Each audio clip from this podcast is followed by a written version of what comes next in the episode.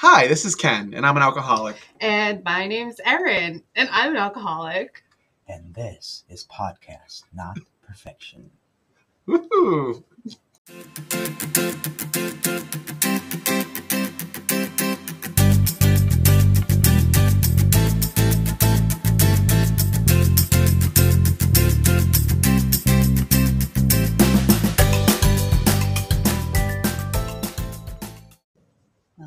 Back. Welcome back, everyone. Did everybody like Brian's intro? Yeah, we had a little cameo from Brian. We really did because he was just up here and we said, hey, No, also because today we have a special episode. Yes. He helped set up some things that we couldn't set up. So big shout out to our, I guess, producer, Brian. producer Brian. He's it's an unpaid position, Brian. Sorry, but actually we've got some money laying around. It's like twenty two dollars. $29. Twenty nine dollars. Thanks, Mike.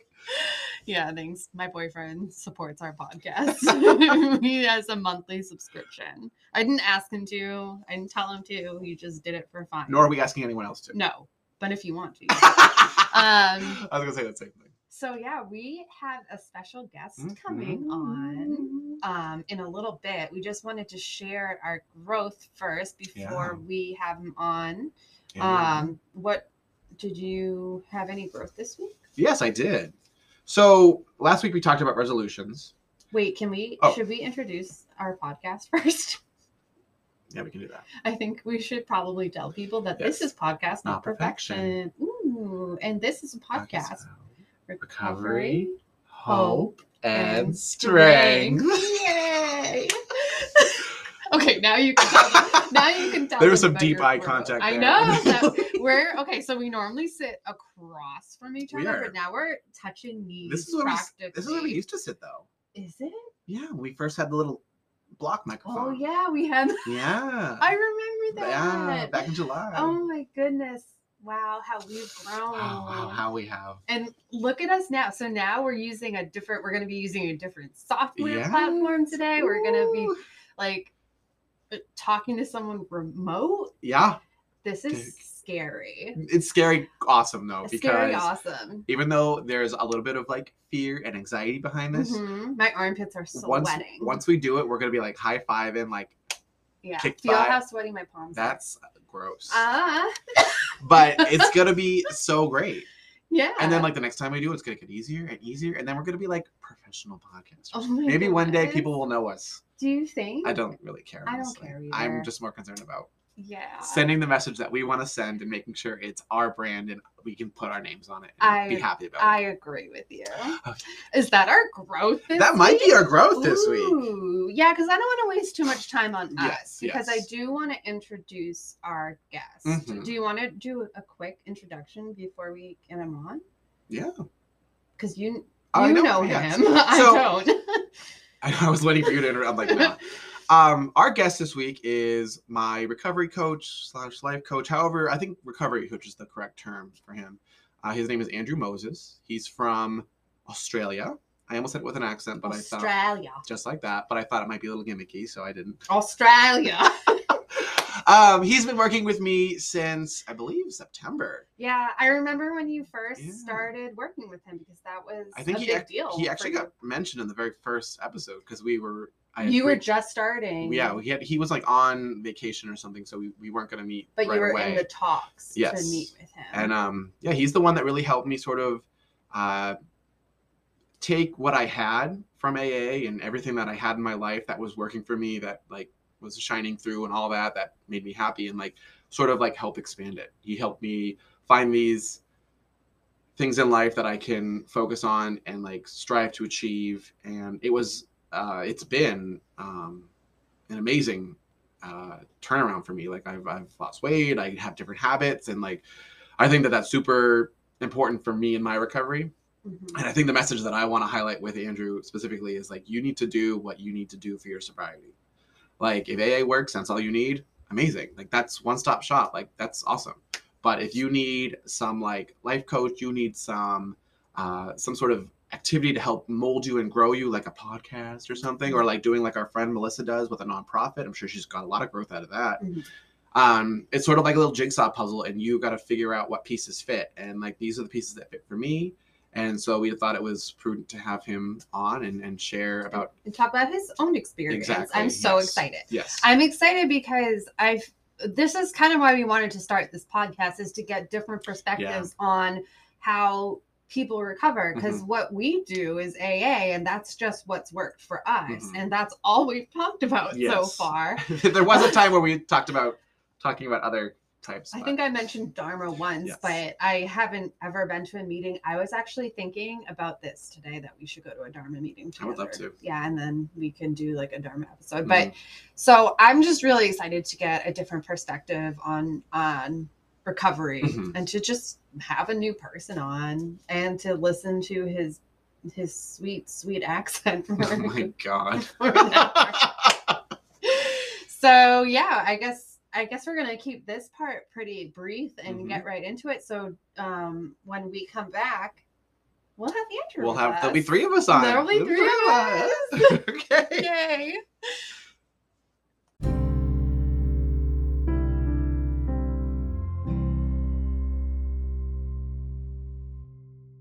With like, what?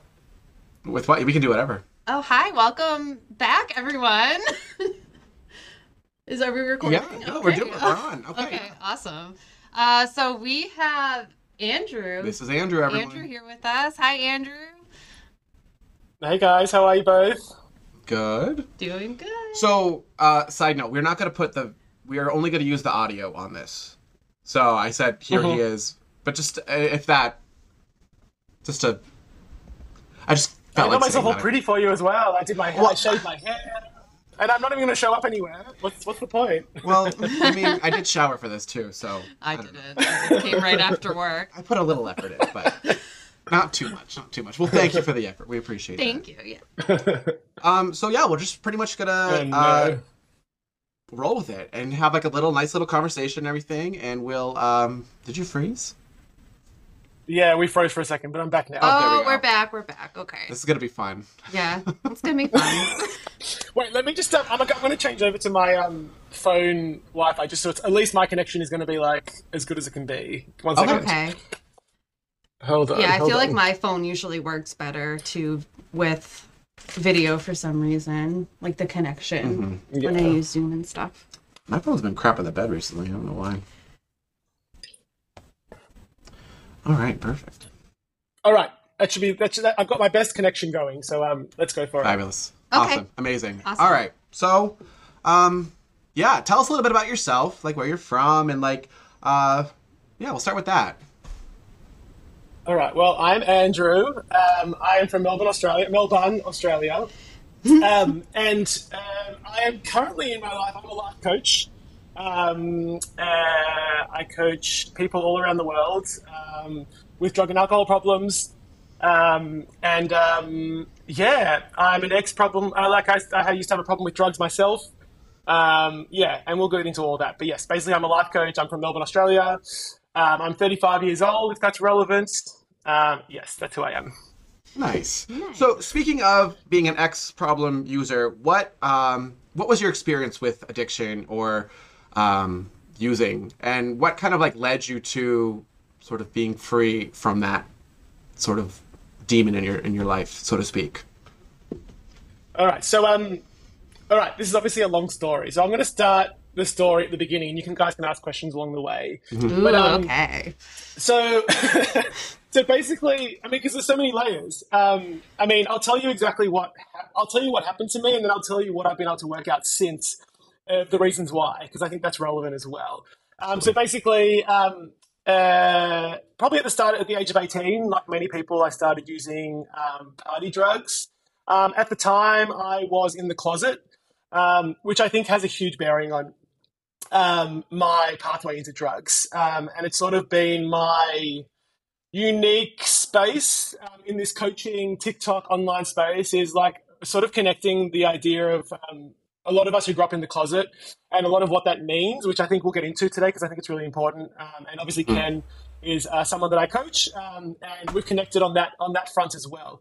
Um, so yeah, so basically, I was in the closet. I used party drugs. Um, it was a way to fit in um, and you know be around all my friends. And at the age of 22, um, when all of my other friends were sort of like you know, calming down, I was like, "Where's the hard stuff?" Um, and so it Yeah. was at 22 that I found OxyContin. I found a um, uh, I found a bag of um, my grandmother's drugs in my house. Um, Oh. She was a big Nana. time opioid user. Nana was a big time opioid user. Um, morphine, OxyContin. Oh Um, man. I mean, it was like literally the jackpot.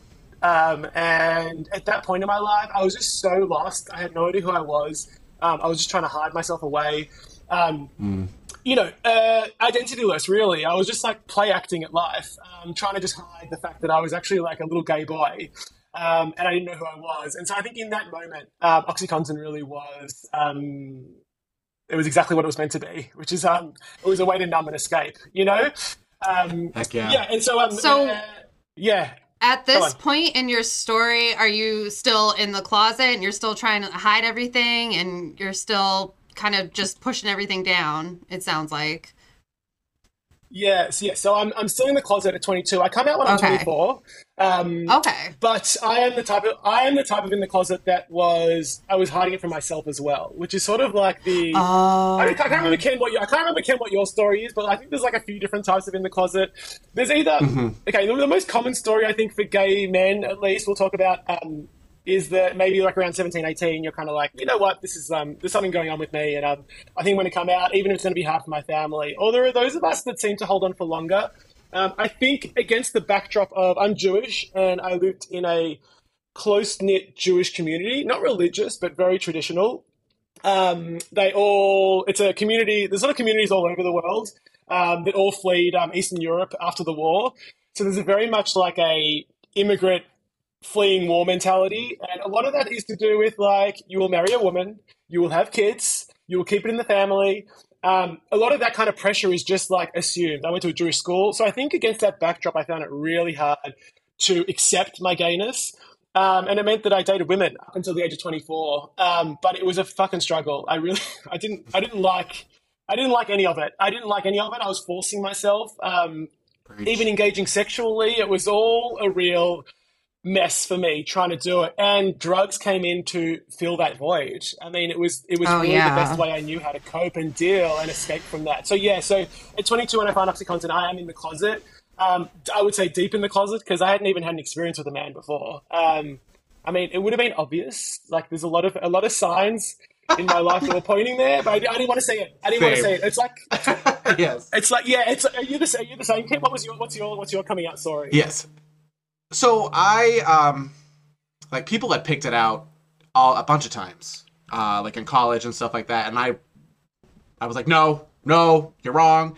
Um cuz I was like afraid to let people know. In know. college? I Yeah. didn't know that. It, but but just at the same time as people were still kind of like picking it out because I was becoming more comfortable okay. with with me i think that i was still trying to hide it which was harder as time went on but i met this group of women on um, my floor it was my sophomore year of college and they introduced me to alcohol and it was like a moment of like all this pressure that i all these secrets all these things that i kept Mhm. inside were like released and they weren't they were still over my head but they weren't on my shoulders and it felt like i was weightless and like this is the best feeling i felt in 20 years which was how old i was and i was just like that this is it i've made it Right. We call that the our solution, right? Our Yes. solution to so that's why life. yeah drinking became my solution for everything because it allowed me to be someone i wanted to be. But i couldn't be that person only through my own uh like boundaries i put in with myself almost. But uh yeah just one night this woman asked this girl asked we were young then i guess she's like are you gay? And i'm like yep. And i felt my whole body tingle and i'm like this is the first time i've told any single human being other than myself. And like it just felt good to say it. Um and then i was like that was like that point i was like if they ask him to say yes i don't care i'm not going to go out and tell everyone but i'm going to say yes my parents didn't know yet so i told my parents later that year we were on vacation i just turned 21 and we went to happy hour and I was feeling good. I was feeling light. We're on vacation. I'm happy. So we got back to the house that we were staying at, renting at. And like I've had like two drinks, but I'm like feeling good. I'm happy, all that. And I was like, everyone, I've got something to say. Oh. And my sister, who I love dearly, was like, What? Are you gay? And I was like, Yeah. Oh, So everyone had a different reaction. My, my sister, my sister was excited. My brother was like, why is he doing this now? My father was confused, and my mother just started crying. Oh, So- like happy tears? No, God no. Oh. It was um, well, not unhappy Okay. tears really. It was just a yeah, it was a lot. so um, yeah, all's well now. It was just a fun memory that we all don't talk about really, oh, frankly. That's funny. You know what? I never, until I met Ken, really put it together that just inherently society puts this pressure on men, just the way the status quo that we're all brought up, like you said, Andrew, you're just expected to marry a woman, like from like very early on, and you don't even get a say. It's just you could extend it to like just people. in society like, yeah that's societal everyone. pressures Yeah. yeah i don't know why i never really thought of that right before ken shared that with me like i think that was kind of your experience too right like you were just expected to be this way and you were just not Yeah.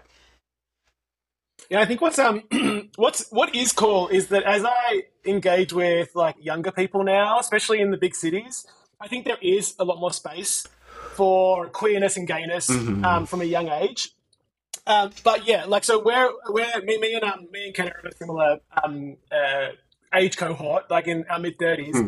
When we were growing up, and it's not even that long ago, um, but it was just assumed like every single message we got from anywhere, like uh, advertising, uh, billboards, uh, movies, Yeah. TV shows, was like even just like the jokes, even just like I was I've been watching like you know you watch old like Simpsons or whatever, and it's just like even the old Simpsons episodes, which I obs- obsessed with.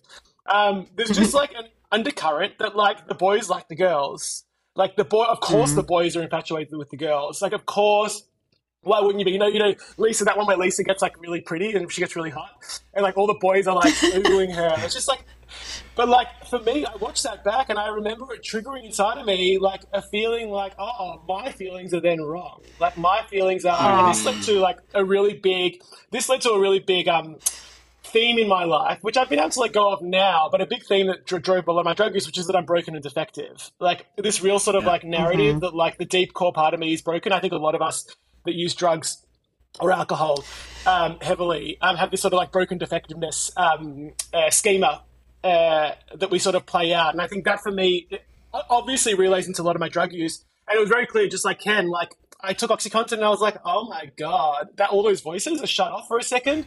Um, what a fucking Yeah. dream. And so Mhm. it's almost You're right. unsurprising. And that's sort of, it's literally unsurprising. And this is what I get now when I coach people. So I coach, at the moment, I coach only not by kind of by choice, but like I coach gay queer men basically.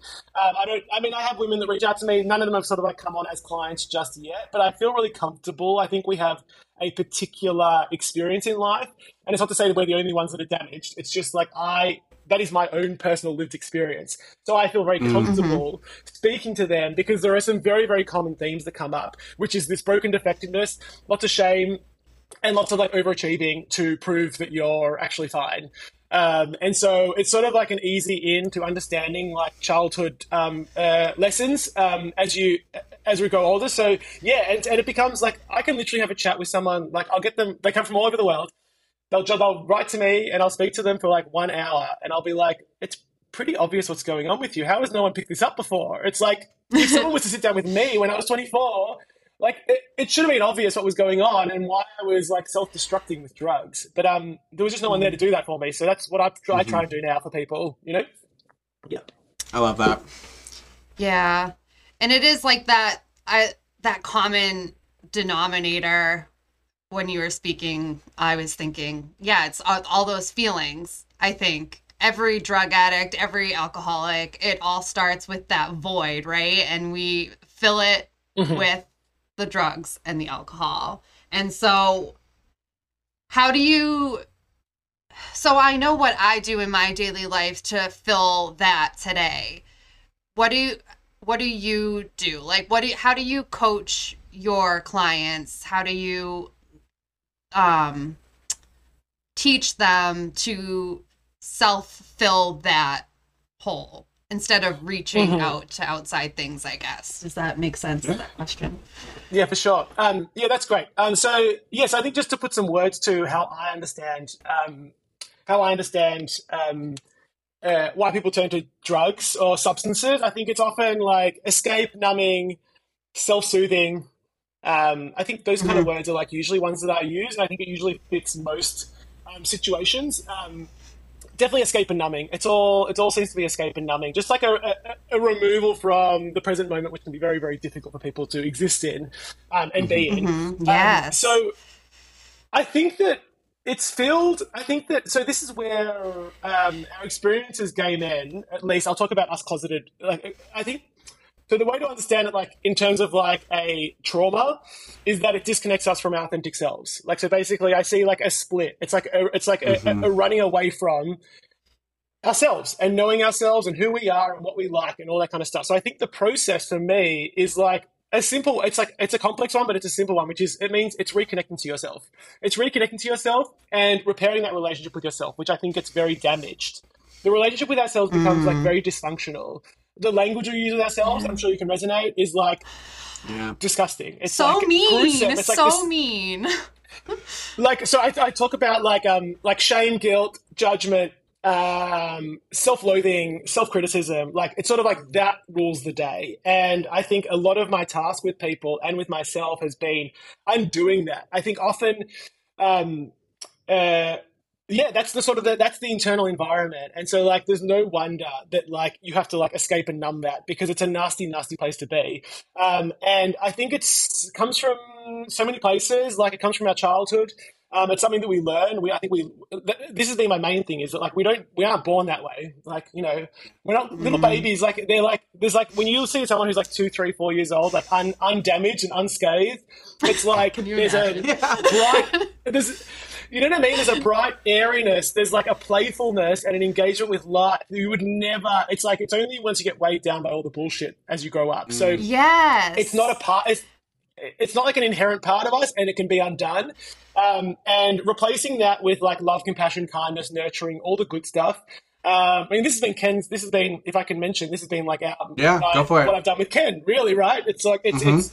It, it, uh, I think a lot of the nastiness, uh, and a, a lot of them, it's the start of the spiral is often and this is where so people come to me and like they'll be using or whatever and like i don't make i know you guys are both um 12 steppers i think you're both like 12 steppers and Yeah. so like oh a lot yeah, of like, like big on that. hard and fast ha- hard and fast sobriety is like really a cornerstone of um 12 step um like it's sort of like the be all and end all it's like the it's the moral imperative the moral good um, I just don't necessarily agree with that, um, and I don't think it serves a lot of people. So people come to me in whatever they, way they want. I think people punish themselves for using drugs a lot. Um, and I think people punish themselves, they get really down on themselves, they feel like defeated, broken, like a fuck up, like they don't deserve any better. And so just allowing them to like exit that space. And I think often talking to me as someone who's been through it and has come out the other side. And I have this like sort of like, not a magical power, but it's like a really nice ability to allow people to like sit and like just try and dissipate some of that judgment and allow them to find some like self love, self care, self compassion to then make better choices in their life. So you're asking about my life now, what replaces it? I mean, it's been a complex story, really. Um, my work it gives me a huge amount of meaning and purpose, which I think is the ultimate goal. You got, I think uh, 12 step has the same sort of like idea around like meaning and purpose, right? Um, Helping others, I think, purpose. is the last is the goal there. Like giving it back. And so, I mean, I'm like incredibly grateful, and it's like, I mean, sometimes I wonder how the hell I found myself. I mean, you know what I mean? It's like what I found myself doing, which is like sort of forging this new way in the world of like coaching people. Um, and I have this like big presence on TikTok, and it's just all really fun. I have people reaching out to me all the time, telling me how much I've helped them. So, like, I get that in spades. So that obviously fills my cup. Um, but then on a personal lifestyle level, I um, invest in my body and look after my body just all day, every day. Like it's all I do is look after my health. I just make sure that I am on top of it because I think that um, heavy drug use is like a full frontal onslaught, right, on your health and your well-being and your sensitivity, and it's just like a it's so damaging. So I feel like the antidote to that for me has been finding ways to nurture and love and care for myself and one of the main avenues is through my body um, and i like i do yoga i go to the gym i go outside walking um, so that's how i sort of deal with and calm myself down when i'm feeling activated and all that kind of stuff. So just finding new modalities and new coping tools really. Um, and that's what me and ken have done together as well. So ken's. Ken, ken's nodding in the background there. So um, Yes. uh, that's that's my answer to your question. Yeah. Yeah, that, that's definitely been like one of the like the more recent like cornerstone, so to speak, of my own like life now and like my cover- recovery and everything. Like it ebbs and flows sometimes, but like when I feel like I don't have a direction in the moment, like I just take a walk or I go to the gym or I do something like that because I I've seen it, and that's something that I I think I've mentioned on our podcast is like if once I see it in action for myself, I can't deny it. And I know it's like something that I can go back to and use whenever. So like being like physically active in some regard has always put me in a better place than where I was before. I, you know, Move a muscle, change a thought. literally. That's like oh. what Oh. I keep thinking of. I've heard that one before. Oh Love it. yeah, But I've heard- like yeah, it's treatment. pretty- I've, I've heard that in treatment. That's like Okay. a treatment thing. That's, Yeah. that's pretty much it. I think um I think I think it's really important. I think um we're never for some reason it's like it should be like a syllabus at school, but like self regulation or like regulating our nervous system or like coping because we all have I stuff to cope with. Like it's like we are never taught it, and I think that um, our society um, elevates substances. Um, I mean, alcohol. It's like Oh, yeah. everyone's drinking alcohol. I'm like, how is Yeah. everyone? It's just wild. It's like, but it's, it's it's everyone's ways of dealing, and I'm not judging them for that. It's literally all we have. But our body internally has an incredible capacity for self-regulation and coping um, and soothing. Um, it's just you need to find those avenues. So I think that's a, like a lot of what I do in my own life. It's something that I've uh, been sort of refining for the last four and a half years since I stopped using meth. Um, we haven't, yeah, so we'll have to discuss the meth period as well because I used meth for four years as well after the OxyContin. But um, uh, it's something I've been refining, and I now feel competent to teach people um, how to do it as well. And I think it's really powerful, and I feel like uh, like I can sort of like take on the world now. You know? Yeah. Yeah, we can take on the world. Yeah, we can. Yeah, we can. Did you have any other besides like personal experience? Did you have any other sort of like like schooling you did? Because I feel like the knowledge, like self knowledge, like I feel like I can advise people myself on what I have. Your experience. yeah, my experience that is. But like I feel like there's things that like I'm not sure where I want to go with this question. I just feel like there's there's got to be more to it than just self like experience. Am I right? Am I wrong? I think um, I think lived experience is really powerful, and I don't want to ever um, downplay it. Um, I think people have a certain like resonance with uh, lived experience. Um, on top of that, I've obviously put a lot of time into. I became a personal trainer, which sort of started my journey. This is like like post my meth years. So like let's say when I'm 30 years old, I sort of come out of my my my worst drug years, and um, I so I became a personal trainer. So I think I first learned how to like use the body play around with the body, get fit, and all that kind of stuff. And then I, I, I actually um, uh, like worked as a personal trainer for about two years. So I think that played a really big role. I think over that time, I started to introspect and learn about myself and what I'd actually been through, um, and really look backwards. Um, and then I worked with um, some mentors, and I think mentors have been my main way of learning. Um, I had a sort of like a coaching business mentor who helped me set up my business, my current business um, which is sort of like it was all sort of like um, focused around being online and sort of like marketing myself online and like building up sort of like a coaching model um, and sort of like a pathway for people, which is like how I sort of arrived at this sort of like four month program that I now um, offer. Um, and then currently I work with a clinical psychologist as a mentor um, who has like just my therapy skills because like I kind of am a therapist. As I just kind of found myself being a therapist without any training. so, which was sort of confronting. It was sort of confronting, but it's also like there's no need to be scared. Like, there's no. I think there's like a lot of in our society. It's like, well, where are your, where are your credentials? Like, where? Well, my credentials are that I fucking use drugs. I grew up gay and I used drugs for eight years. Like, I studied for. I studied. and now I 30 years. Don't. Yes. And Yeah. now I don't. So I've done it. So like, if, if someone who's going to learn in a book is just not going to have the same uh, advice as me, there's no there's no way that's going to resonate the same way as it is for me because I've actually been through it and I found my way out. So I've got lessons, and I also am very humble in what I do know and what I don't know. But yeah, so my clinical psychologist mentor has been a huge, huge um, uh, help in my life. Um, and I go to him. I see him like every fortnight, and he's and I'm also in therapy as well. So I'm doing like a lot of. I work on myself constantly. You know, um, I'm only as good. I'm only as good. Like I can only be as good a coach as I am uh, growing and healing myself. So I, I do a lot. I put a lot of effort into making sure that I am like whole, and I work on myself, and I don't like skip any corners or you know that kind of stuff. Yeah. So that's um, I guess the answer to that question. Yeah. Nice. We like the word fortnight. We started using it in our daily life because Fortnite, yeah. I'm I like, guess- I haven't. I read that in a Jane Austen book, but I've never heard anyone use it before.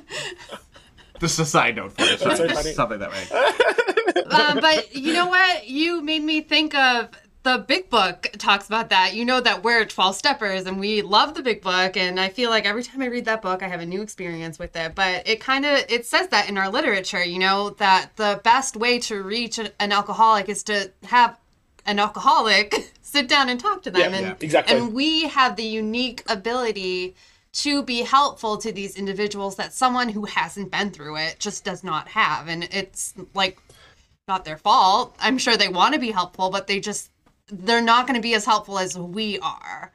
So it's almost like Yeah. the way I look at it is it's almost like my responsibility, right? To be out there and and helping these people who just don't know that there's a different way.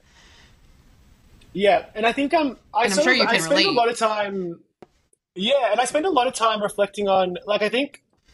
Uh, Uh, whenever I sort of like lose my way of like what I'm doing, I kind of like come back to like my my underpinning and like underscoring idea is that like I want to be the voice that I would have needed in my time of need.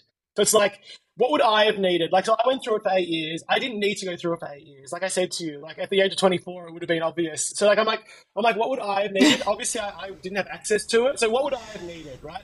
So that's what I try. That's how I try to like base myself and base what I'm offering out there, um, as well as my TikTok. I really, my TikTok, I just really see as like I'm just talking to old me. Like it's just, it's so easy. It, it, it just there's a certain ease with that because I'm like I know it intimate. I know it more intimately than anyone else. I know these people more intimately than they know themselves because I've literally been there. Yeah. Um, so if I keep that, I think that keeps me um, in check, and it just makes sure that I'm in within my wheelhouse, which I'm really careful to do. But also, I don't want to downplay my power and what I can what I can do and what I can offer. Um, and I think that I know that my brushes with um, conventional drug services. Um, I had I had a few um, while I was using. Um, I think I had a psychologist or two that just like I'm like you don't know shit. I'm like I'm not telling you shit. Like you're you can't handle you can't handle all this. Like, I, whether they could or couldn't, I just didn't feel I just didn't feel like resonant with them, and like I didn't feel like they could handle my shit. Then I remember also going to a um I went to it was called First Step. It was like when I when I got off OxyContin at the age of 26. I went to Suboxone, which is I think you guys have it there in the US, like you know, like like a buprenorphine, Yes. like pharmacotherapy replacement. Um, so I did that, and like that was obviously yes. like yes, we do. helpful. It's helpful, but also the doctor that was prescribing me was like this like cute little old lady who like hadn't been through anything and like she wasn't ready for me. She just wasn't ready for all my shit. And so I never shared it. So I think that and I get people like I mean the incredible space that I'm in is like I get people reaching out from across the world telling me a random person stuff that they haven't told anyone else in their life, right? Um, uh, Ken Yeah. put his hand up. So um, uh, stuff that they haven't told anyone else in their life, and I think that I just, I just the way that I talk and just like the lack of judgment that comes off of me, um, and the fact that I've been there and I really understand them is the power. Like that is the coaching. Like. Um, you know what I mean? Like that is that that that that therapeutic relationship that I can build with people through understanding and compassion, and I have a lot of love for people that I coach as well. Um, is the healing? It's like that is the healing. Finding someone else and realizing you're not broken and fucked up, and someone else that can help guide you and mentor you is the healing. So um, yeah, I totally agree. And Yeah. I, I actually now realize that um, 12 Step has a similar ideology, which is that um, we help each other because we're the ones that have been through it. Yeah. Yeah. Yeah. Yeah. What was I just thinking? I had a thought. I'm not in your brain. I wish I was. So we were talking earlier about how, like, obviously we keep talking about the tw- we're twelve steppers, and um, we that has worked for us in many ways and made us good. And I think we had a conversation once, Andrew, where I said that the, that AA and the twelve steps got me good, like up in my mind. Like that's where I like I didn't know. I know I didn't need, like I wasn't alone. Uh, I'm not. That's I'm not special. I don't need alcohol or drugs to sort of like soothe what I'm missing. But like I still felt like there was something missing from life. Um, being that, like I touched upon a minute ago, like my, um, like a, any sort of like physical fitness or any idea of what I should be doing with myself. I had a whole question in mind, I swear, and I'm just keep going because I keep forgetting what I was gonna ask. Bitch. So, so this is our first start, time. start I don't know if you again. Start again. Start again. So- it's all good. Okay. Yeah, So- we can just edit it. Perfect. Power of editing. um, gosh, I don't know what the point I was trying to make was. Do you have a point? Do you have something to say? Well, I was just listening to you talk and I'm I'm sort of like comparing our programs, right? Just because I I only know like what I know and I only know what works for me and I was like, damn, like they're they're like similar, right? Cuz it sounds like mm-hmm. like the whole point of like AA for me and like the 12 steps is to have a spiritual experience, right? So that like you feel whole again or like you come back to yourself and meet yourself and I just I'm getting that from you and it sounds like you've had this spiritual experience within yourself. Um so I guess I want to know how you got there. Like how did you like get from well first of all like how what was your pivotal moment, right? Like that you were like I can't do this anymore. This is too much. And like how did you get from there to like I love myself? Like obviously you can't Okay, I'm yeah, sure yeah. you can't sum it up in like so many words. Like I mean it's so much work, No, no, no. but like I know what I did and I can sum it up really neatly in like the 12 steps. Like I can just say that. No, I'll um. So I'm just uh, interested. I'll tell you. It's a, it's actually it's actually an incredible story. So um, uh, let me so let me continue. So Okay. basically, at 20, so 24, 24, I come out. So I'm using OxyContin at 22. 24, I come out. I'm still stuck with OxyContin because obviously I'm physically dependent, and also coming out is just like the start of. I like this idea of like coming out being. It's not the end of it. It's like the very start of a journey. It's like, okay, now I've admitted who I am, and now I have to discover that person for the rest of my life. Um, so, uh, so, but I didn't. I just had, didn't have any space or capacity to do that. I didn't have anyone to help me through that. So I continued using. Um, so I said at 26, I went and got help, and I got off the, my, my physical dependency um, by taking Suboxone, um, which was great. But like a month later, I started using meth um, because I just wasn't ready. I just I just described like I wasn't ready. I didn't know who I was. I didn't want to be alone sober. I wasn't interested in it. Um, I didn't know how I didn't know how else to live my life. Really, I just didn't know another way to live life other Yeah. than being and being altered all the time. Yes. So uh, yeah, so I started Yes. using meth at 26, and those were really some of the worst years. They were just really fucking shitty. I got became incredibly isolated during those years. Um, I literally like stayed in my house using um, week on, week off, week on, week. You know how it is. It's just like it was just like I was just alone. I was just all alone, and I withdrew from every single person in my life. I was so ashamed. I was just was so ashamed. I think for some people, the OxyContin. Like some people in my life knew about the OxyContin, like my family. Ultimately, I told them. Whereas the meth, I'm like, you're not going to find out about this one. This one, this one is going to going to my fucking grave. Like no one's going to find out about this shameful thing that I've been doing, um, which is obviously incredibly isolating because I didn't want to connect with anyone. I saw people as a threat. Like any anyone, I even making eye contact with someone was like, are they going to find me out? And then, and then when I did see anyone, it was just like a whole performance and show. It was like everything, everything was fake, everything was phony. Um, no one knew what was going on with me, and so I pulled away from everyone. So uh, it just got darker and darker and darker. Really, um, the usage got dark in the gay world. There's a whole scene of people that use meth and have sex. Um, it's called like chemsex, and like it's just in every single city. It's like a really, really big thing. And um, if you jump on Grindr I didn't after know midnight that. or I after two a.m., don't think I knew that. Either. yeah.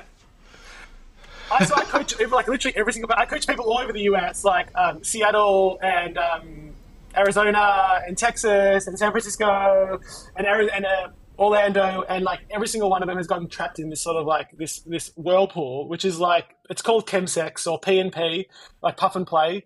And basically, um, you get really hard and then have sex with many many guys. Um, and you sort of like go on this merry-go-round, and everyone's using everybody either smoking meth or shooting up, um, or and it's like sort of like this really like dark like void where like it just you get lost in it basically, and it exists everywhere, and it's really easy to find. And once you find it, you can't unfind it. Um, and that's like honestly, I coach I coach probably like five or six people at the moment, trying to trying to trying to trying to draw them out of that vortex, um, which is a really hard job actually. It's it's been it's been interestingly difficult. But yeah, so I started to engage with that kind of stuff as well. Because at that point, you're just craving a bit of connection. Um, and this is like a ready made spot for you to find Yeah. connection. So it's like really dark and twisted in that way. It's like it's giving you something, but in like the worst way possible. Um, and leaving Yeah. you much worse off. And like uh, you're doing things like a lot of violence, a lot of sexual violence. It's like a very, very dark place. Um, so yeah, I started to engage with a lot of that. And so it was all just getting really bad. Um, but then at the age of 30, it was my 30th birthday, my mum offered to take me to Costa Rica to do ayahuasca with her. Um, and so this Oh, is the start wow. of my spiritual journey. How is that? Yeah, I'm yeah, yeah. So this is Like, uh, yeah. so this is Wait, the start of my that's, that's the journey. which- alcoholic in me. Yeah. Um, yeah, so ayahuasca is like a psychedelic drug that can be that uh, you know, there's sort of like a whole space out there. There's a whole space out there of like psychedel, um, like a therapy through psychedelics, um, especially for drugs. I don't know if you guys are aware of this sort of like space. It's like emerging. Chelsea it's kind of like Handler taught me that. Yes, okay, yeah, yeah, yeah. It's sort of big, it's, it's big in LA, it's big in LA, but it's big, it's big all over the world, and I'm a big believer in it. Um, I don't like, I don't, um, I haven't like spooked it. I haven't, I haven't sort of like spoken about it publicly on like my TikTok. It's not like my area of expertise, but I can just tell you what it did for me. Basically, so my mum knew that something was going on with me. She didn't know exactly what was going on with me. Um, and so she offered me, bless her, she said she was called to do it, which I genuinely believe. Something told her that she had to take her son halfway across the world to do more drugs to help get him off the drugs that he was on, which is just like a crazy, like, that, you know, that, that conviction, like, I really respect that. I really, like, you must have been called to do that because it's, it seems like a wild thing to have actually do. And she had, she had to convince my mum, my dad as Right. well um, which was obviously very difficult because he's very like buttoned up. Um, she's my mum's like always been like sort of out on the on the fringes, like spiritual, like there's always been that air to her my whole life. Um, so she's it's not it's not it wasn't like super weird coming out of her mouth, but it was still like. But I saw it as a huge opportunity. Really, I was so lost. I really had no idea how to get myself out of this mess. I had sort of gotten to that point, as a lot of us do, where it was like, this is the rest of this is going to be the rest of my life. You know, like I think all of us get there at some point where you're like, you kind of given up on anything better. I mean, I'm now nearly 30 years old. I'm like, I'm like, I guess this is it. Um, this sort of like really yucky, twisted, like I'm using drugs every day to cope, and like I'm either withdrawing or coming down or using kind of um, a cycle. So yeah, so this sort of like seems like a just like at least I, if I'm to visualize it, it's almost like like a little I could see like a tiny little speck of light that I was like grabbing onto, and I'm like maybe there's something here. So we went overseas um, and we did this like very guided. Um, so it's very big. Ayahuasca is like a Central American, South American, like um, indigenous like medicine that they use, and there's like a very, very um, uh, traditional ways that it's sort of um, implemented and done um, with shamans and with people like guiding you. So that was what this was. So it was a very like responsibly done um, program. It wasn't just like we're going to give you drugs and leave you to leave you to die. It was like people who were trained. there were like psychologists there. There were doctors there. It was like very, very. It was a very. It was as controlled as you can have it with like sort of like an, un- an unpredictable psychedelic experience, and um, it changed my life. That first, the first night. So we ended up doing five nights worth of like trips, which um, uh, the four, the rest of the four nights were like not very relevant. But the first, the very first night, for the first time in my life, and this is sort of like you can now see how it sort of relates into like my my idea, my philosophy, even to this day. Um, I was finally able to see myself outside of myself. Like I sort of like almost like saw myself, like I was sort of floating above myself. And I found for the first time compassion and love for myself. Like I literally looked down at myself and I'm like, I felt sorry for myself. I'm like, oh my god, you poor thing. Look what you've gotten yourself trapped mm. in. Like you poor thing, you just need to be hugged and nurtured and cared for. Whereas in my own head, as the way I was going through life was how we said before, it was like full of shame, and full of judgment, full of guilt. Um, you're broken, you're fucked up, what the fuck's wrong with you? Like, you know, that kind of I mean, that that would be light language. I hated everything about myself, I hated every part of myself. I couldn't look at myself in the mirror. So it allowed me just a momentary experience of actually like just compassion for myself um, and understanding of myself. Um, and that really was, I mean, that is uh, to say like that's a spiritual experience. It was definitely like the start of my spiritual journey. And it was later that year. So I came back, that was 2018. That was like January 2018. I came back, I kept on using because you know how it is. You come back to your house and you're like, I know, I've seen this before. You're like, you're like, like I've seen this place before. I know what I'm supposed to do in here. I'm supposed to, I'm supposed to use Yeah. this place. So, no, but you can't blame yourself for that. But I think that like later in that year, later in that year, I just found I started to find a little bit of space for myself to think of something more and to think maybe think of something better. Um, and I there was a gym, a new gym that opened up around the corner from me, and I joined the gym. Um, while I was using, I think this is really important to say to anyone. Like I don't like I think that I'm I'm much softer on the like the transition between using and not using. I think you can start all the processes while you're still using. I think it's really important. I just want to like reiterate that um, because that's what I did. I was still using meth, but I joined the gym, and I just had like this sort of inkling that like there was something better out there for me, or like there was something else Um, also, when I was using, you were asking Erin, like when I was when I was using, I fucking hated it. It's like you know that point you get to where you're like, sure, Oh, I'm using because I feel compulsion, but like I actually fucking. I think you guys, I think 12 Step has like a term for that, right? Is that like there's, there's a term for that? Am I right?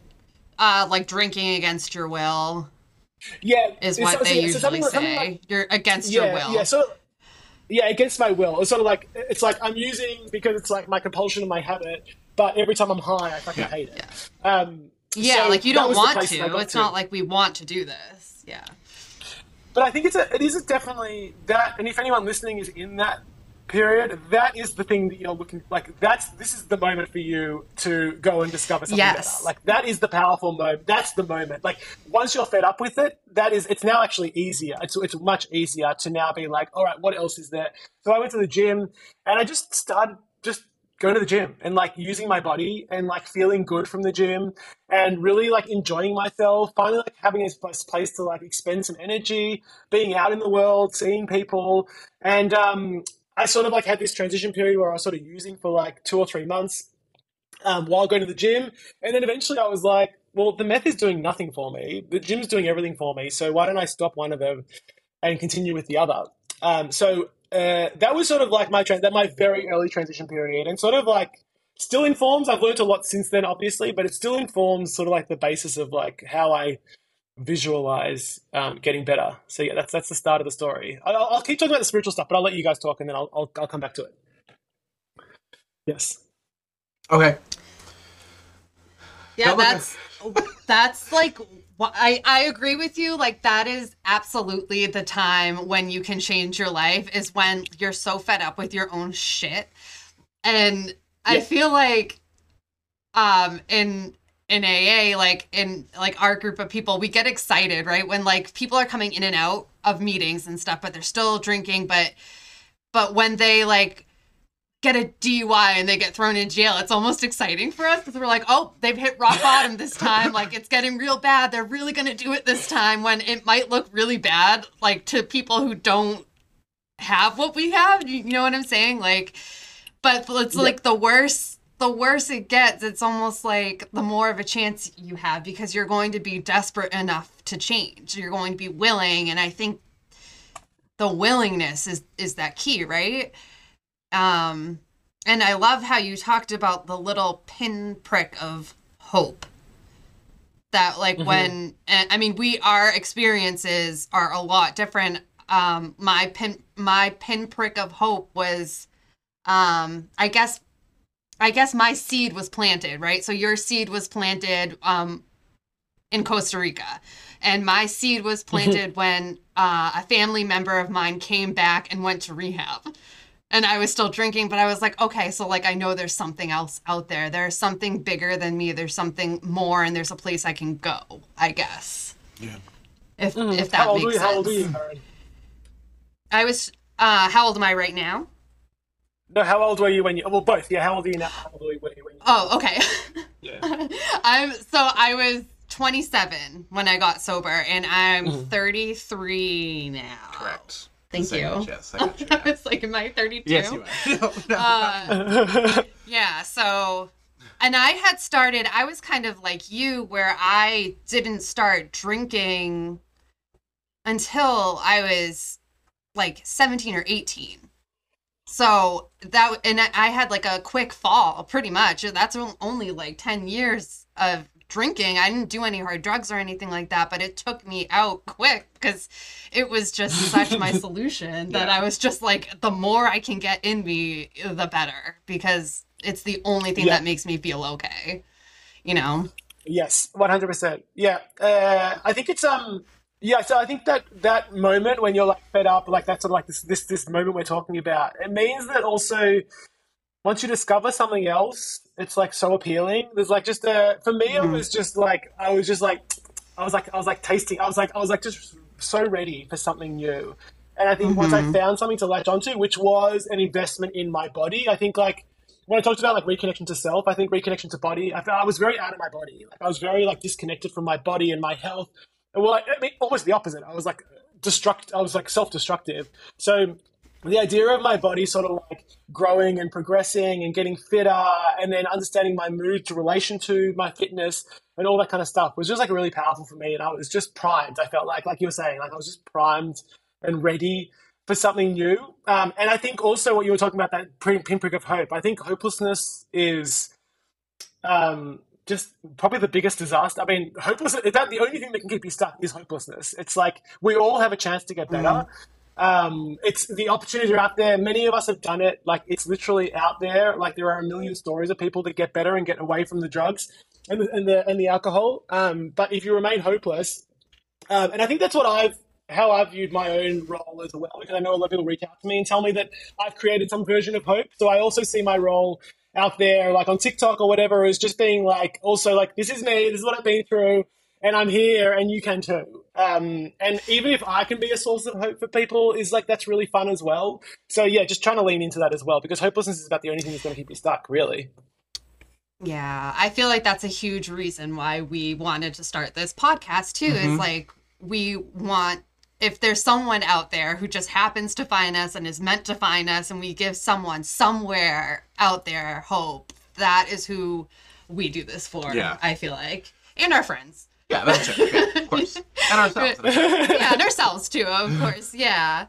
But I really like the message that you say, like when you you, you um, talk about like how getting into the gym was what like was it was something new for you. Because I found that like in por- parts of my sobriety, I found even like in like six months in, eight months in, I felt hopeless. Like I had nothing working for myself. Mm-hmm. You know, mm-hmm. like yeah, I was sober, like nice, but like what else is like what else is essential for me to grow and to prosper and to yeah. have like this like life I can set up for myself that's gonna like be successful and like something I can be proud of and be happy with.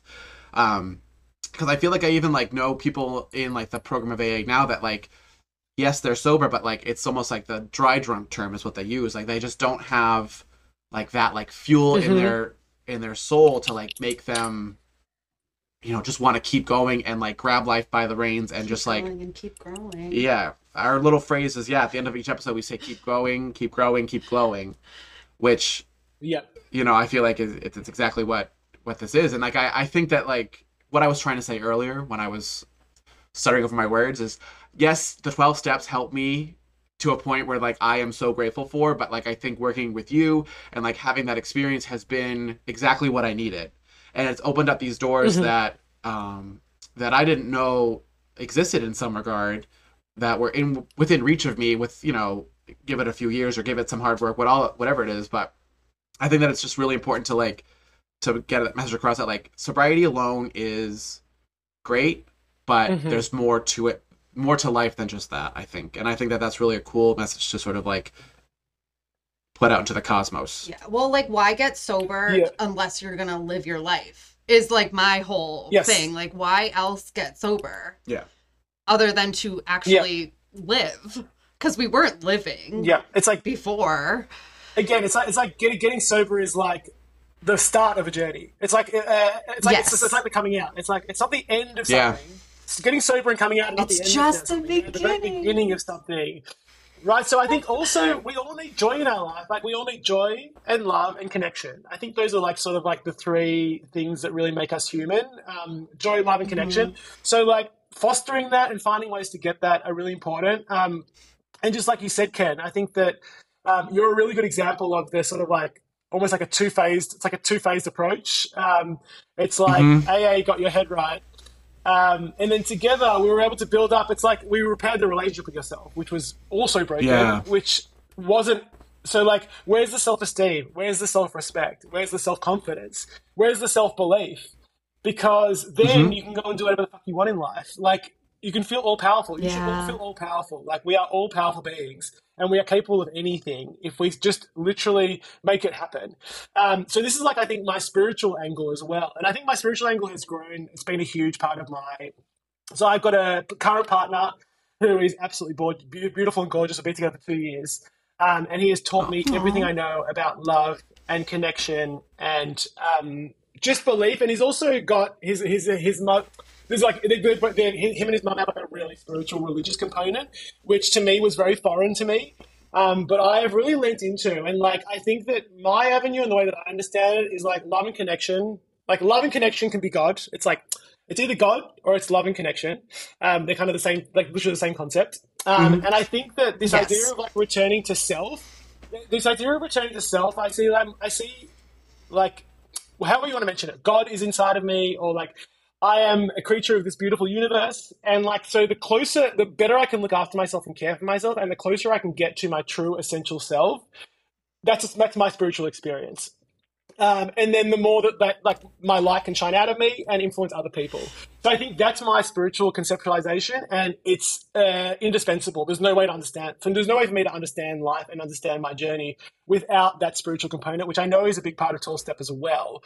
So um, this has been an interesting Mhm. conversation because I'm like, in some ways I feel like opposed to 12 Step, and in some ways I'm obviously very aligned to it. So it's like it's. I feel like I've almost, I've almost been, I've always been. I think a lot of just, if I can say, a lot of the, a lot of the 12 Step, a lot of the parts of 12 Step that I have like um, uh, gone away from are some of the language. Really, I think the concepts are strong. I think some of the language, because they've been around for so long, are so emotionally charged. Words like sobriety, relapse, addict are just ones I literally don't use any of those words, I've, and I've purposely decided not to use any of those words in any of my um, literature or any of my stuff online because it's just uh, these uh, these programs have been around for so long, and people have such ingrained ideas around what those words mean. And I think it's time for it was in my eyes it was time for just like a little revamp or like a little bit of like a all right we'll talk about the same concepts maybe but I'm just gonna like use different words because I want to like it's almost like I rinse them I want to rinse them I want to put them through the tumble dryer and like I want to put them through the washing machine and just like refresh everyone's mind um, around the ideas of sobriety, around relapse, around addict. Like I don't, I don't call myself an addict. I don't call myself an ex-addict. Um, I don't. I've just let go of all these words. I was someone. I was thinking about this this morning when I was getting ready. I was like, I don't use the word addict because I'm like, I just um, I was someone who was using drugs to cope. That's like that's the same. I think that's more accurate for me to say than the word addict, which is so emotionally supercharged. So, yeah, um, I don't know. So, but the spiritual component absolutely is a really important part. And I think with Ken, it's like uh, and I think with a few of my clients, I can see them. I, I, I can sort of deliver them a little bit of a spark, and they sort of start to see what's possible, um, and start to open up your vista and your horizon to like what's actually possible, and um, just based on like what I've managed to do in my own life. And I think that if I can like help people, help other people, it's just like there's a there's a beautiful sort of like energy exchange and light being Yeah. shot into the Mhm. world. So yeah, I feel the energy right now.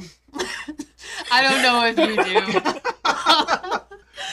Uh, just- just it. real- yeah, grab it. Um, just real quick, I just wanted to comment on the language. I I totally kind of see where you're coming from Yeah. because, um, you know, the program of AA was like in the 30s, right? So maybe it does need a little bit of upgrading, but there are definitely those purists, right, that are like. We can't change anything ever because we know that this works so well. And it does, but I think it works so well because we I think the biggest component is the spiritual aspect. Yeah. And Mhm, and mhm. like uncovering stuff about you. Like I think like we do the fourth step, which is like the way I the visual for my fourth step is like there is this light inside of me, which is like God, spirit, love, connection, all that, right? And throughout the years I've just compiled crap on it, so it's just been completely obscured and blocked. So we can go in and one by one, it's a slow, sometimes tedious process, but uncover that light. And I think like the I think the steps do that really well. But Mhm. I I do ag- agree with you that it almost there's definitely been times that I've felt in the program like almost bad like if I like don't follow exactly what like I'm supposed to do if that makes sense. Like I and I know like that's just probably me and my stuff but it it almost does feel rigid at times. Yeah. Does that make sense? It does. yeah. So I do I, I do appreciate you um and kind of admire you. You're, you're it sounds like you're kind of just taking these principles right? And you're just framing them in a different way for uh, other people to make it more palatable to other people because everybody deserves Yeah. Yeah. to be Yeah. sober and happy and joyous and free and connect connected and and all that. Yes, yeah, yeah, yeah. And everyone has that capacity as well. It's just, um, Yes. like you, I actually like. I re- I really like how you how you explained it, where it's like we've all got a bright light inside of us, and this has been, uh, but it's been like gunked up.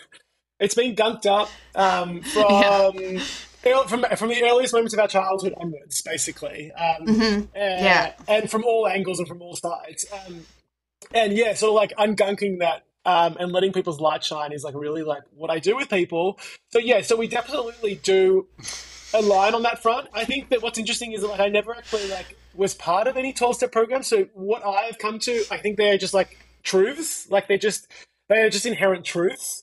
Um, uh, does that make sense? Because like I, I never Yeah. actually Dharma. accessed any of this literature.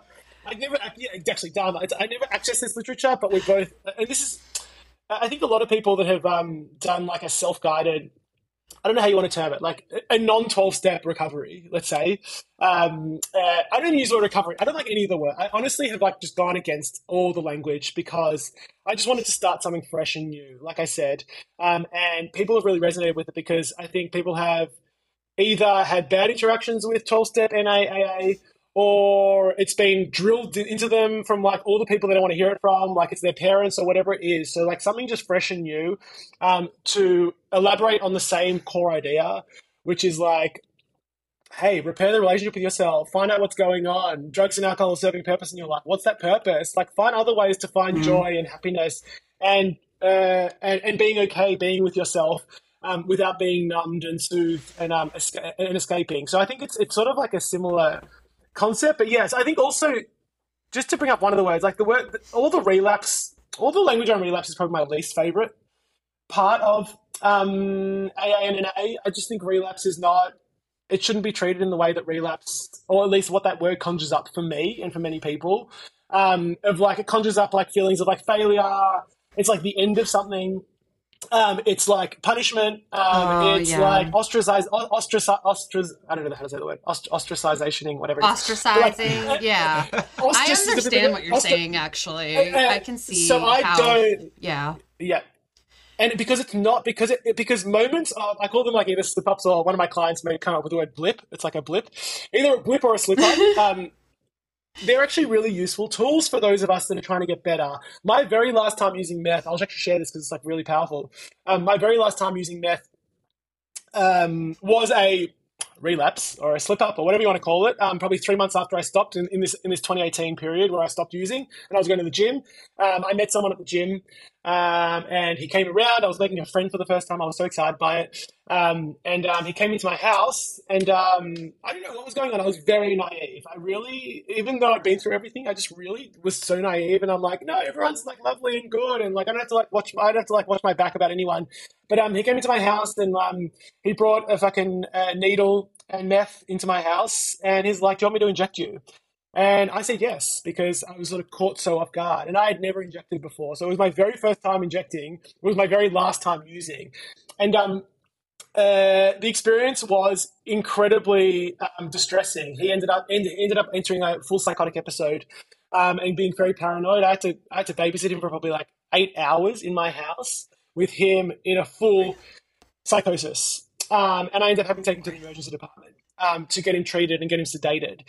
But for me, I mean, yes, it was a relapse, but it was literally the most powerful, eye opening experience. And I literally decided from that day, I'm like, this is not the drug for me. So that relapse was exactly what I needed. So I just want to like maybe mm-hmm. in, if anyone's listening, I think relapse, and I just I know this because I have clients who have gone through the 12 steps and I've had to like unprogram, deprogram them from using the term relapse and what it means to use when you said you wouldn't use. It's really not a big deal. It's like it's as big a deal as you make it, right? It's literally as big a deal as you make it.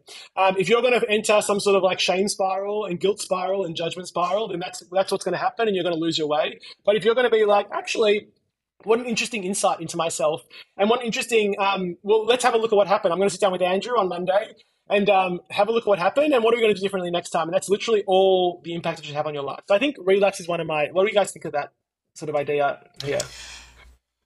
I like the way you frame it um, because I, I just maybe it's just my different perspective that I have after so many months of of, of stuff.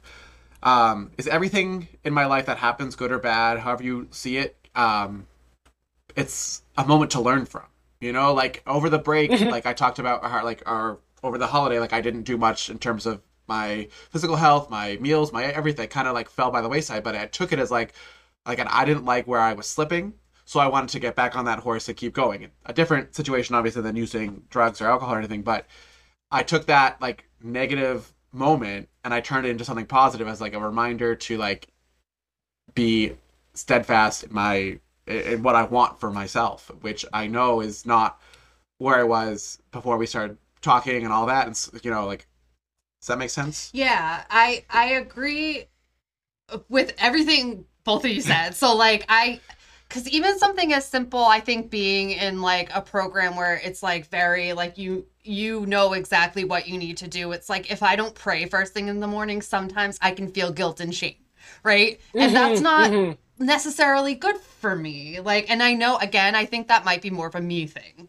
like but you're right the language that perpetuates that that like that i'm like what i'm telling myself in my own head maybe i need to reprogram that the only thing that scares me about and I and I totally get that like a slip up or a blip or a relapse or whatever can be a helpful tool.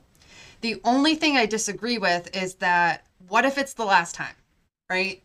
Like what if like you go out and you use heroin and like you're dead and you can't be revived. Mm. That's the only thing that like really I'm um, like you if you don't want to use ever again, you don't have to. Like relapse mm-hmm. to me, it's not a requirement and it doesn't have to be part of your recovery journey. And I don't know. So I don't encourage like I don't I don't I would never I don't judge people who go back out. There should not be any shame. There should not be any guilt. Like get right back up on that horse. It's okay. But like mm-hmm. I just get nervous like what if it's the last time? Yeah. You know, that's just that's just um, my only yeah. thing. I think that's fair. I just think it's it's a reality. Like human beings are so complex, and this journey is never going to be linear. I just I, I think I like to reinforce mm. all these points for people because look, I've worked with like probably in this space probably like maybe thirty people, probably thirty guys that I've like taken through this for the like most recent um like my sort of like and all various drugs and alcohol, like alcohol, meth, OxyContin, um, uh, alcohol. What else? What else? What else is there? Um, I think that might be it. Meth. Uh, yeah. Cocaine. The, the, whole, the whole, the whole gamut of like drugs, right? And so I've oh, sort of like started, been able to observe yeah. them. Yeah, I've been able to sort of observe how they all sort of like interact, and li- literally, like literally, every single one of them has relapsed or slipped up. And it's really about how you face that slip up and how you decide, just like Ken was saying, like, do you decide to treat it as a learning experience? So most of them don't, I mean, none of them have like gone as far as like dying from this experience. Like it's very unlikely. I understand for some people in some situations that is likely, but for the sort of the cohort that I'm dealing with, which is not people, uh, not people on the street, but like people who are somewhat functioning, like they have a job, like they have a job and like their usage is not um, it's not as severe as that. It's sort of like I thought I sort of find myself in this like middle space where it's like I'm not about to die tomorrow. Like I'm not I'm not at so at risk. So a slip up and a, they're just going to happen, especially from social pressures and stuff like that. I just think it's really important not to mm-hmm. reinforce any shame and guilt and judgment. I think it's been so much a part of our life, and just like you were saying, Erin, I mm-hmm. think that sometimes the ideology can reinforce shame and guilt. It's almost like a um, discipline tool, disciplinary tool. Um, and I just don't like it because what I see from people is that is the problem. Like that to me, the drugs are like secondary to the shame and to this internal dialogue piece. It's almost secondary because I don't want you to be sober, but then also still be filled with shame and guilt because I think that's not living your life. Um, no, it's not the purpose. So, yeah. Yeah, and so, so I, I think that um, just allowing space, and so like, um, so I'll just give you an example. Like I had um, one of my clients um, uh, his name's Matt. I'll leave it at that. Um, Matt has a problem. Has a problem with meth. I've been working with him for like many, many months, right? And um, he was doing, um, uh, he's doing incredibly well. He's just doing incredibly well. But so he's still doing well, right? Doesn't change anything. There's, there's so many. I know There's like four of these stories I can tell you because we've just gone through Christmas, New Year's, and it's incredibly difficult time for people that are using drugs. Um, And there's a lot of temptation, a lot of social pressures, right? So down to literally about three of them that are doing incredibly well, all had slip ups, relapses, whatever you want to call them, over the New Year period, right? So um, now that's not like either we can treat it as like, oh my god, you've relapsed. That means you lose all of your time, and that means you're going right back to the beginning, and everything we did last year means nothing. Which is just not true. Like, what is true is that, like, these are now learning tools. What was it that led to you using, and how can we make sure that we safeguard against that next time? Like, what was it? What was it inside of you that was driving this usage? And so I'll use Matt as an example. So Matt used meth. He hadn't used meth for a long time. Um, over this New Year period, he sort of entered an old pattern around um, a lot of his using. His using was um, he felt like he had to like perform. He felt he felt like he had to like be full of energy and perform for all of his friends.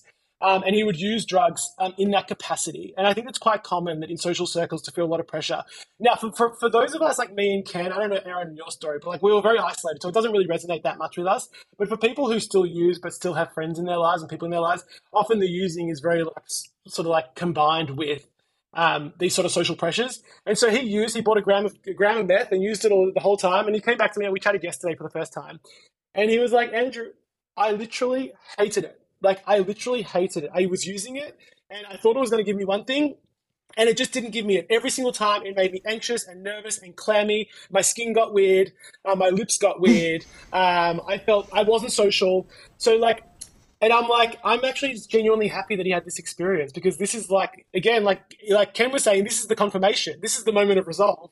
This is the moment like I had with the guy who who had a psychotic break next to me, where it was like it was actually the thing that I needed to make so I could stop using meth, not because I'd made a promise, but because I actually genuinely wanted to stop using meth. Does that makes sense? Yeah. It's like there's a difference Yeah. between like, okay, I've promised to everyone in my group that I wasn't going to use, but I actually do do genuinely want to use, and I will spend the rest of my life wanting to use. Or I'm properly healed. Like I saw him when he came to me yesterday. I'm like, Matt, you are genuinely healed. Like you don't even like this drug anymore. This drug doesn't entice you anymore. So to me, that was like I was proud of him. like I was not proud of him for Yeah. using, but I was like happy with how it's played out because that's how it decided to play out. Does that make sense? Yes. Oh yeah, it was. It goes back to what I was saying before about how like we get excited when like people hit rock bottom because Yeah. we just know that Yeah. it's actually helpful. Yeah. I always Yeah. I used to like start telling my story with like how I didn't really have a problem with like drinking, it was my emotions. Mm-hmm. And I found that through all the work that I've done in like 12 step and with Andrew and everything that like I don't I don't have those emotional problems anymore that so I don't need to like cover them up with like things like drinking cuz like I don't it doesn't entice me anymore. Like it just doesn't. And I think that having another brain fart crap. Um I think the whole idea around the guilt and shame, it's important to sort of like reword that and everything like you do because um, like we said this program was that we do that we work was set up about 100 years ago now Oh yeah, and it so, is. so like there's no one that was at that inception of this program that is still living today like there might be like a, a grandchild or something like that of that uh, still alive but times are just different now yeah. and I think Yeah. that for a long time, I relied on people around me, like my mom, my dad, any friends I had left, people like you who I just met, to not to hold me accountable and keep me sober, but to keep me like I wanted to do it to keep you proud of me. And so like I, Yes. that's where I think I had this like moment for a long time that I didn't feel like I had like I was I was like sober cool but like I wasn't happy and like I was just like mm-hmm. running in place and nothing was changing and I just got frustrated and annoyed. So I think that's super important. It's super awesome. I think that you frame it in a different way because ultimately the goal is the same. Whatever program you work, the goal is the same. Yep. And I think that AA focuses more on the like you were saying that the actual being sober. Being sober is what you want. But I think that the real focus is is like just to like learn to be okay with you and live with you and love yourself and like Yeah. for me i found that as as the love for myself has grown the the need desire the thought to like drink use whatever is just slipping away more and more each day um like recently Ken, i just did a the, christmas the eating, party the eating, Ken, like you, you're, you're eating, you're Yeah. eating as well with like very much like I saw your eating is very much like it was just like a one to one replacement for drinking. So like you know you, you can find other avenues. If you don't do the top proper healing, you'll just find another avenue. You can still be sober, but like still find Yeah. another avenue, mm-hmm. which is which means you're just not coping well still. Yeah. that's exactly like that exactly is like indicative of what I was saying. Like I was like doing the motions, but I wasn't like there was something else missing. Yeah. Yeah. Yeah, I I get that. Cuz I just quit smoking. Like and that Mhm. was for, for like a really really long time. That was just another I mean I I smoked when I drank, but that was just another block, right? That's the way I saw it. I Yeah. was like this is just cutting me off. This is cutting my spirit off. Like this is not doing anything for me. And it's like it can be any number of things that we use, right? It could be shopping, it can Mhm. be sex, it can be like anything. Anything.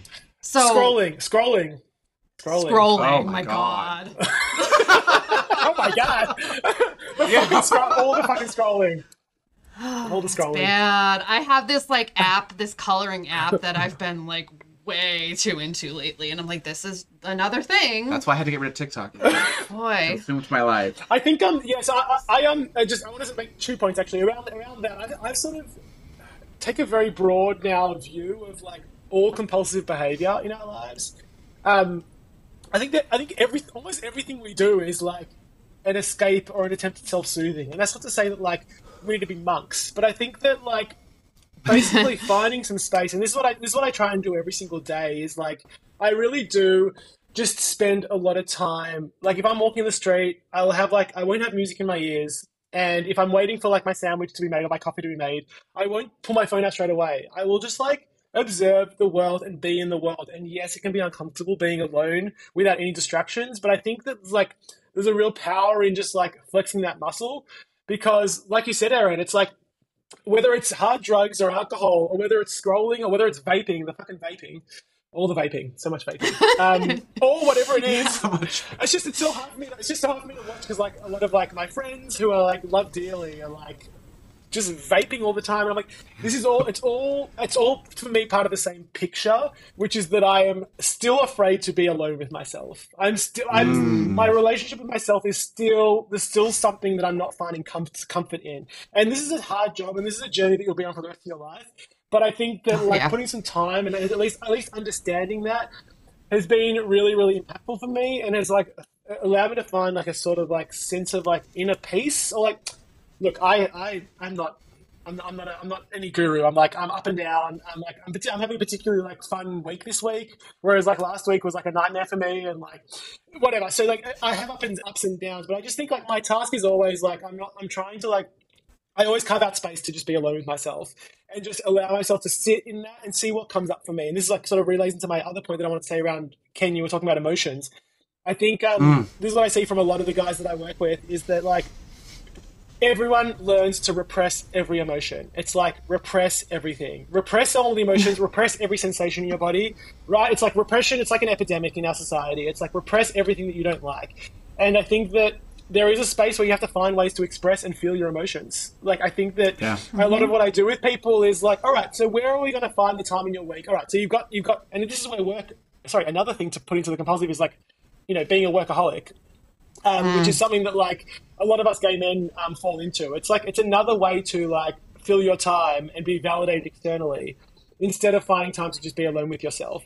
So like I'm like, all right, so we've got you working, we've got you drinking, we've got you using drugs, we've got you with your friends, but where's the space for you to be alone to actually figure out and process your emotions? Because if you don't process them, they don't go away. They'll just like pop up Yes. in very ugly ways. in weird ass pop out in places.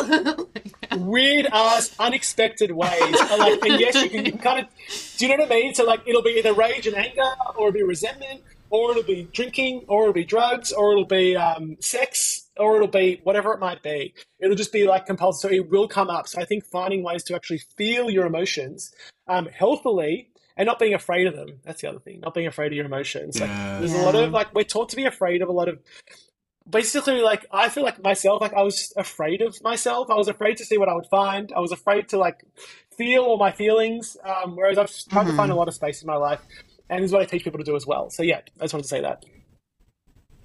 I love I that. love that.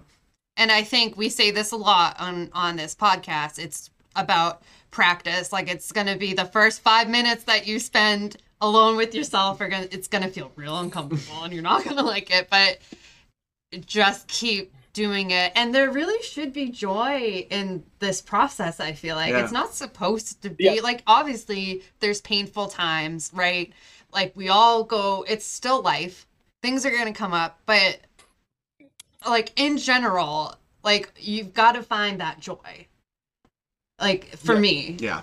and and and that's been fun finding what's joy to me like what is that to me Yes. i, I don't know Yeah.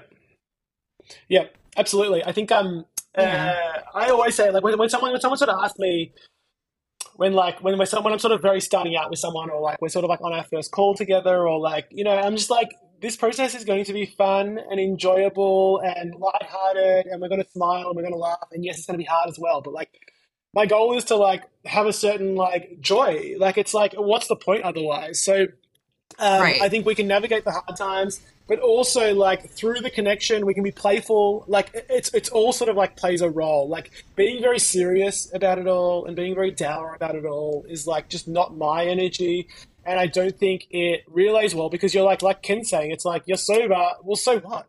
It's like. So what? Yeah. You're sober. It's like if you're also miserable, then you haven't really done. I mean, you've done the very start of the work, but the rest of it hasn't been. You haven't engaged with it in the proper way. Um, So I think that was like sort of powerful for you to like re- for you to recognize, and I think that was very much Ken's story when when he came to me. It's like I'm sober, Yeah. but I don't know what what else is there. Is there anything else? Um, and that's what we've Yeah. sort of done together. Yeah. Yeah, just even recently, like I've had conversations with my mom who like sees where I'm at now, and she like thinks back. She goes, even just like eight months ago, months ago, yeah, eight I months feel ago or something like that. She's like, you were just not feeling feeling it. Like you you were okay, but like you just you felt uncomfortable in your own skin. And I'm like, that's exactly where I was. I agree. I've seen a change Mm-hmm. in you because I the and like obviously again like we have those moments, but I feel like seeing it from the outside, like those moments of um like despair and like annoyance or depression, they're fewer and far between, and They they, don't last as long. Correct. And you know how to Mm. cope, and you know how to process your emotions, and you can Yes. bring yourself out of that. hmm Like even a thought I had before we got uh here today, like I was like sort of like puzzling in my mind, like how are we gonna like how's this gonna like work? How are we and I'm like Future I've, and I've had a conversation with both of these people before. Like it's not gonna be anything out of the ordinary. Like I trust myself knowing that I can do it now. Like but like a year ago I'd be like, no, I can't even do it. I, I'm sick. Sorry. Like Yeah. I just would have even had like the Same. The the, the, the know how and the comp the faith in myself. you know? yeah. And look at us now. Look at us. Yeah. We carried on a conversation for over. Look an at us now. Wow. I know. I think um, uh, I just wanted to say something about something Um, about about the um, and I, I, I was honestly, I was like honestly thinking the same thing. I'm like, it's it's been a journey for me to feel comfortable within myself and trust myself. I think Mhm. self trust has been a really big one because I think when you are using self trust, like basically every single person that comes to me, I think like the common denominator. There's a lot of common denominators, but like one of them is like self trust and self is just shot. It's like it doesn't exist. So Yeah. the ability to like carry on forward and trust in yourself to be able to carry on this task or keep to this plan or commit to myself or commit to something sort of bigger is just like it's shot. So you end up sort of like really stuck in life. And so I think building self trust has been something that I did with Ken and I do with a lot of my clients. Um, then just like you said, like it's so nice to hear you say that. It's like, you know, like you start, you, you sort of oh, look. Our brains always fucking. What were you saying? The future. What was it? Future. What was? What did you say before? I like that term. What was it? future something? tripping. Future tripping? Future tripping. I love that. Ruminating, fixating, uh, future tripping, um, spiraling. Yes. Like it happens all the time. And it's not about becoming a perfect um, uh, robot cyborg. It's about understanding yourself well enough that you can catch yourself in those moments, speak to yourself, like nurture yourself, really. I like this idea of like self nurturing as well. Um, this idea of Yeah. like, um, I'm here to hold myself now. I am. I can now give myself all the things that I need that I might have not done when I was Love young. that. You know what I mean? And so I think that um, that really resonates for me in like the Mhm. latest work I've been doing in my life um, around sort of like really understanding my childhood and my relationship with my mother and um, my um, inner child, sort of like a lot of inner child work and like understanding that yes, there were some things that I didn't get when I was young, but I am now a fully grown adult and I can now give myself everything that I need. Um, and it's a really powerful Yes. stance to understand because I can actually exist in the world and I don't need constant reassurance and validation externally to tell me that I'm okay and that I'm lovable and that I'm worthy. Yes. Um, so I think that's like a really important space to get to. And this is all like, if anyone's listening, like these are like all of us have now been away from like hard drugs for many, many years. And like this is work that is, I'm literally still doing this. Like, despite what I do, I'm still doing like this is all current. This is all work I've done in the last month on myself. So the journey continues. Just the journey mm-hmm. continues, and if things get in Constant the way and you lose your way, you just reinvest. You just keep going because it's all you can do, really. Yeah. Mm-hmm. I also, sorry, real quick, it's just crazy that you brought up the self trust because last episode that we recorded, we were um, talking about resolutions for the new year. And my one resolution was to trust myself more this year because I feel like that's something I'm really lacking. Be- and I think it, you hit the nail on the head. Like, I, because I had this relationship with myself for so long where I couldn't and now it's just really hard like to feel like i can even though i've been sober for six years. I'm just starting now to get to the point where i'm realizing oh i better like i have to i have to um do something about this. Like things just keep coming up you know? Like I, I keep Yes. finding and discovering like things that i uh have the privilege i guess to work on. And i just i think it's funny that that came up that i don't think it's a coincidence. Do you want? Do you want to tell us um, how you um, how you plan to work on your self trust this year? Tell us. So actually, Erin. my sponsor and I just talked about it uh, this morning. So uh, we had talked about journaling, Ken and I, so that I could channel my thoughts, so I can see like how I'm showing up for myself. And sh- my sponsor suggested I carry around a notebook and throughout the day write down um, what I'm sensing and feeling. Like if I'm in a particular situation, like what do I smell? What do I see? What like all all those things, so that I have. So it's not just floating around up, up here because I think I get jumbled. So that's my concrete way of like seeing like what is happening within you, and that's how I plan to do it. Nice. Yeah. Nice. Very cool. I think I'm also What do you just, think um, about that? uh, no, I think that's good. I think I think the way that I like to go about this idea of self trust is so I think that um, what happens when we're using is that like you keep on breaking promises to yourself, right? It's like you keep on like you're like I'm not Oh, going to drink again, and you keep on you drink. Yeah. I'm not going to drink again. I'm going to drink. So like if you had a friend, the if you're next trying to like, if you're just like yeah, and then so if you're gonna if you've had a friend like if you, if you pictured it if you visualize it as like two people engaging like that would be a loss of trust, right? That would be like a huge loss of trust because what you said you were going to do you didn't do. So I think that to reverse that, it comes into actually doing the things you say you're going to do. Um, and they can be really, really small. But I think that's why I like, and Ken can tell you this, like a big part of my coaching, and this is why like I consider myself to be a life coach above anything else, is like very much around like planning strategy. What are we going to do in the week? Like, how, what are we going to achieve this week? What are we going to achieve next week? And I think that setting those things concretely and then actually carrying them through is what self trust looks like. Um, so that's my Yeah. um, uh, little bit of advice to you. Does that make sense? It's like, it's like I said I was going to do this, Oh, and I did yeah. it.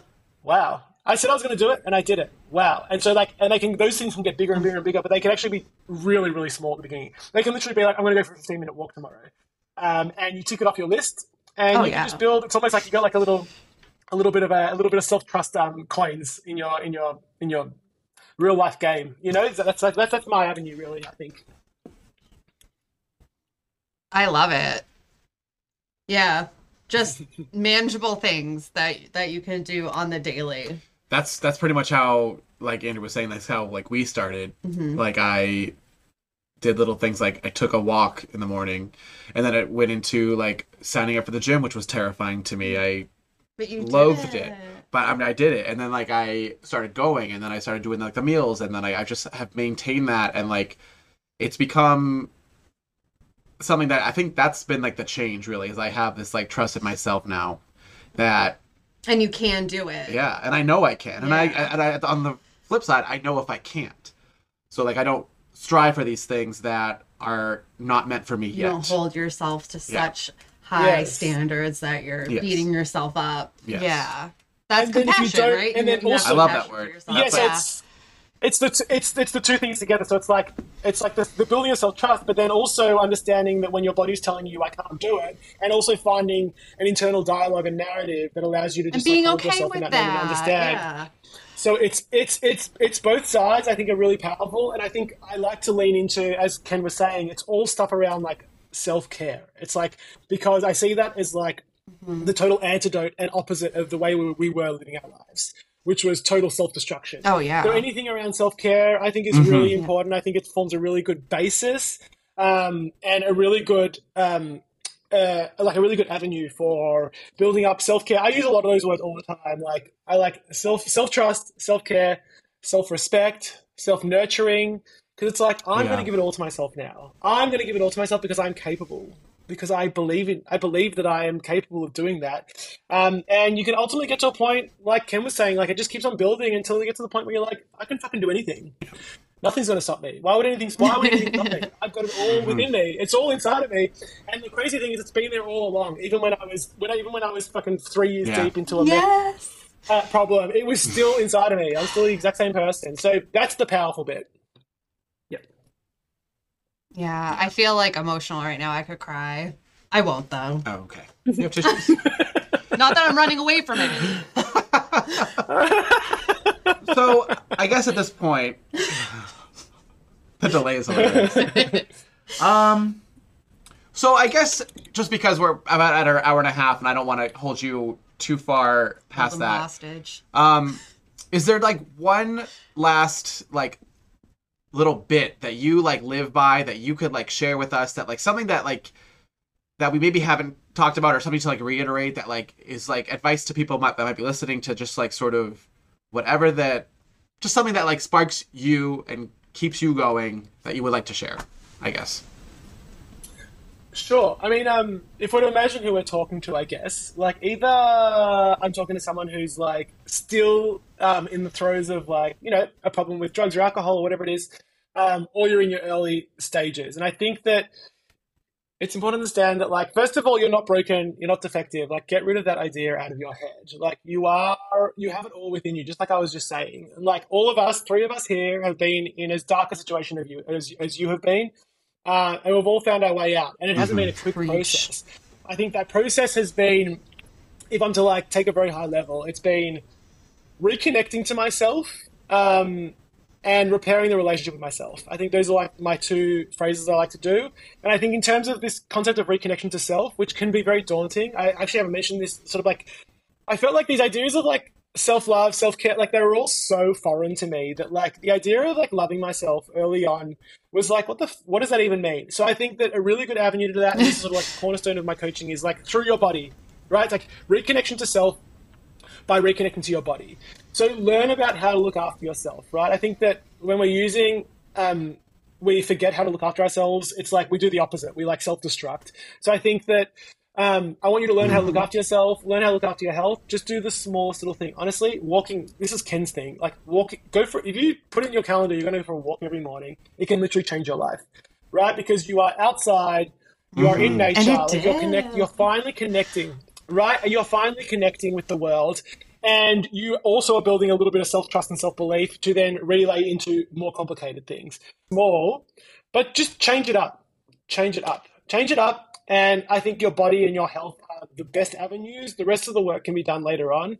But um, and just continue. Like honestly, at this point, my body, I'm I'm like I'm very fit. Um, I uh, go to the gym. I do yoga. I do all the things, and I really feel like my body is like my force field against the world. Like it's my shield. Like I, I feel like I have like an incredible amount of self belief and self trust because I am strong and fit, and like I just feel like I'm capable of anything.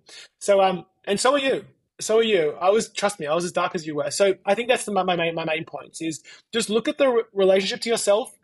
Um, and then also try and understand, just in terms of the nuts and bolts, like what role is the alcohol or the drugs playing in your life? Just try and understand that. The more you can understand yourself about yourself, the better.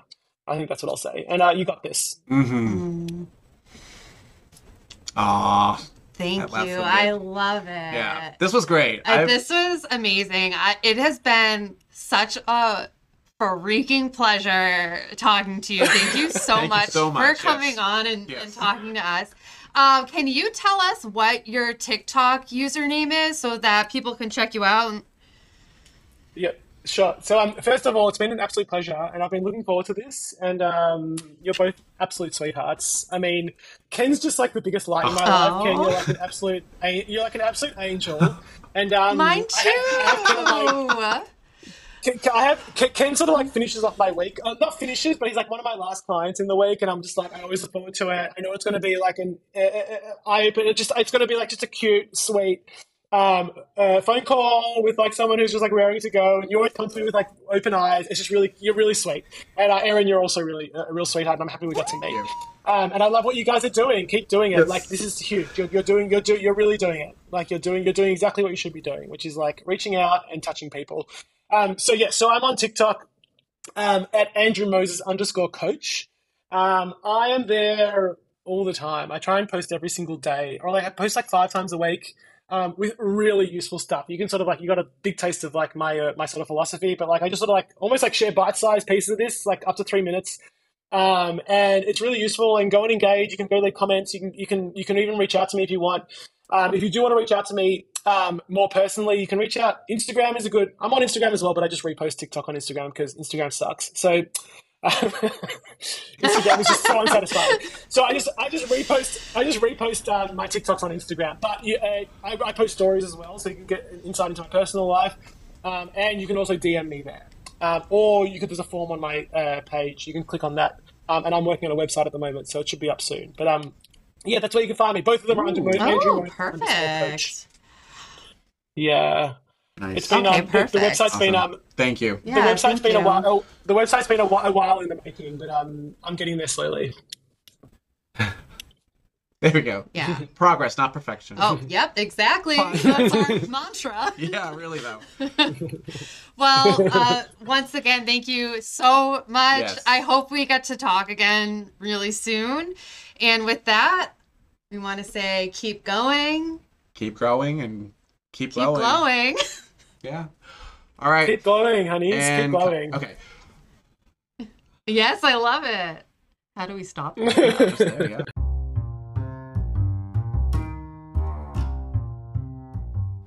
Hey, thanks for listening.